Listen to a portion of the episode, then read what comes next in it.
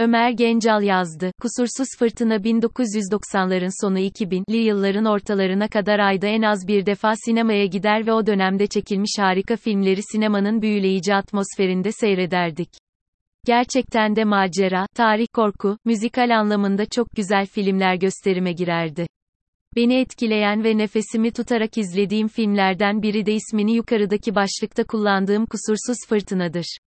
Başrolünde çok beğendiğim bir oyuncu olan George Clooney'nin oynadığı 2000 yılı yapımı olan bu film balıkçı teknesi, Andrea Gail'in mürettebatının gerçek öyküsünü anlatıyor. George Clooney filmde, hayatının en kötü avlarının birinden dönen Kuzey Atlantik balıkçısı Kaptan Billy Tyne'ı canlandırıyor.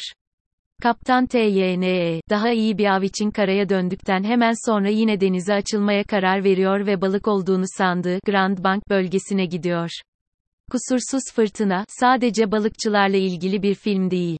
Filmde bir balıkçı kasabası ve o topluluğun nasıl işlediği de anlatılıyor. Balık bulmayı başaramayan Andrea Gale, balıkçıları bu kez rotayı normal suların dışına çeviriyor. Bu sırada büyük bir fırtınanın uyarıları gelmeye başlıyor. Evlerinden iyice uzağa giden balıkçılar amaçlarına ulaşıyor ve büyük bir balık kaynağı buluyorlar ama geri dönüş yolunda evleriyle aralarına, tam üç fırtınanın birleşerek yarattığı bir doğal felakete giriyorlar. Bu doğal felaketin nasıl geliştiğini ve balıkçıların sonunu burada anlatmaktansa sizlere aşağıdaki linkten bunu görsel olarak seyretmenizi önereceğim https youtube.be w9tdw 5ng4dq hep ekonomi ve finans piyasaları ile ilgili yazılarımı okumaya alışkın olan okuyucular merakla benim film eleştirmenliğine mi başladığımı sorabilirler. Öncelikle böyle bir yetkinliğimin olmadığını ve bu film ile bulunduğumuz ekonomik ve finansal koşulların birbirlerine ne kadar benzediğini anlatmaya çalışacağımı söylemeliyim. 2018 yılının Haziran ayından itibaren geçiş yaptığımız Cumhurbaşkanlığı hükümet sistemi maalesef ortak akıl, fikir alışverişi ve farklı bakış açılarını bir kenara koyarak tek bir ağızdan çıkan uygulamalarla Türkiye'yi büyük risklere maruz bırakan bir yönetim sistemine döndü. Liyakattan çok sadakat bazlı kurumsal atamalar nedeniyle ideolojiye dayalı bir yönetim sistemi ile de global ve bölgesel riskleri görmekten uzak, vizyonu olmayan ve günü kurtarmaya çalışan bir zihniyeti ortaya çıkarttı. Bu noktada şu benzetmeyi yaparsak sanırım yanlış olmaz. Andrea Gale, teknesinin büyük balık bulma umuduyla bilmediği ve yaklaşan fırtınaya kulak asmadan açıldığı sular gibi Türkiye'de mevcut kaptanı ve mürettebatı ile içinde tüm vatandaşları ile birlikte daha önce uygulanmamış politikalarla büyük balık tutma hevesiyle yol almaya başladı. Sakin havada fırtınayı kestirmek zordur. Ne, Machiavelli, likiditenin bol faizlerin düşük olduğu global bir dünyada yapılan hatalar önceleri Türkiye'ye büyük bedeller ödetmiyordu belki.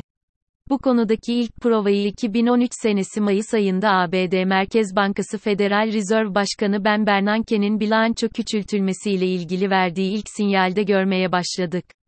Türkiye 2002 sonrasında ekonomi alanında attığı birçok doğru adım ve o dönemde hala iş başında bulunan liyakatli kadrolar vasıtasıyla global piyasalarda başlayan fırtınalardan çok etkilenmiyor, ortaya çıkan fırtınalara karşı korunma amaçlı önlemleri alma konusunda da gecikmiyordu.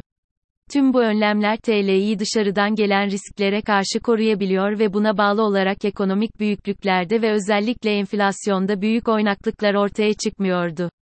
Emrah Koş, risklerin nasıl yönetileceği ile ilgili diğer bir sınavda Covid-19 pandemisinin tüm dünyayı kasıp kavurması sırasında belirginlik kazandı.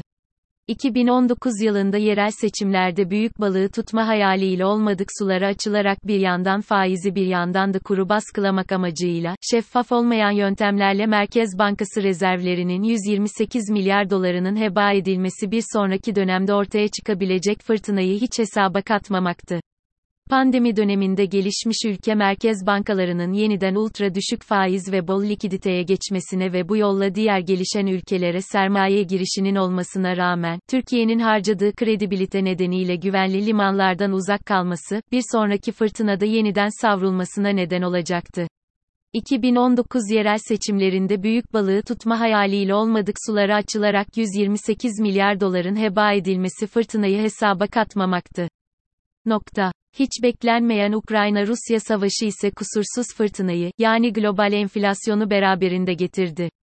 Pandeminin yavaşlamasını takip eden dönemde ortaya çıkan talep artışı, tedarik zincirlerindeki aksama ve hiç beklenmedik bir şekilde ortaya çıkan Ukrayna-Rusya savaşı kusursuz fırtınanın, yani global enflasyonun ortaya çıkışını beraberinde getirdi.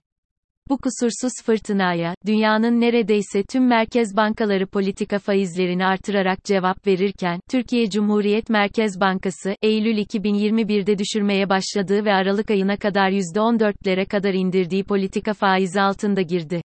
ABD Merkez Bankası'nın ve diğer gelişmiş ülke merkez bankalarının enflasyonla mücadeleden taviz vermeyeceklerini açıklayarak faizleri artırmaya başlamaları ve önümüzdeki dönem daha da artıracakları iletişimini yaparak fırtınanın daha da şiddetleneceği uyarısını yapmalarına rağmen, fırtınanın ortaya çıkarttığı dalganın üzerinden son bir hamle yaparak kurtulmayı uman Merkez Bankası'nın 2022 yılı başından beri gemiyi daha da hızlandırmak amacıyla yaptığı rezerv satışlarına devam etmesi ve bir yandan faiz faizi bir yandan da kuru baskılaması durumun ne kadar nefes kesici bir şekilde geliştiğini gösteriyor. Kusursuz Fırtına filminin sonu oldukça trajik maalesef. Global ekonomide ve finansal piyasalardaki gelişmeler önümüzdeki dönemin hiç de sakin olmayacağının açık işaretlerini gösteriyor. Böyle kusursuz bir fırtına uyarısı söz konusuyken yapılması gerekenler de belli. Dalgalar daha da büyümeden bilinmeyen sularda gezinmek yerine güvenli bir limana demirlemek ve gelecek fırtınalara şimdiden hazırlık yapmak en akıllıca yol.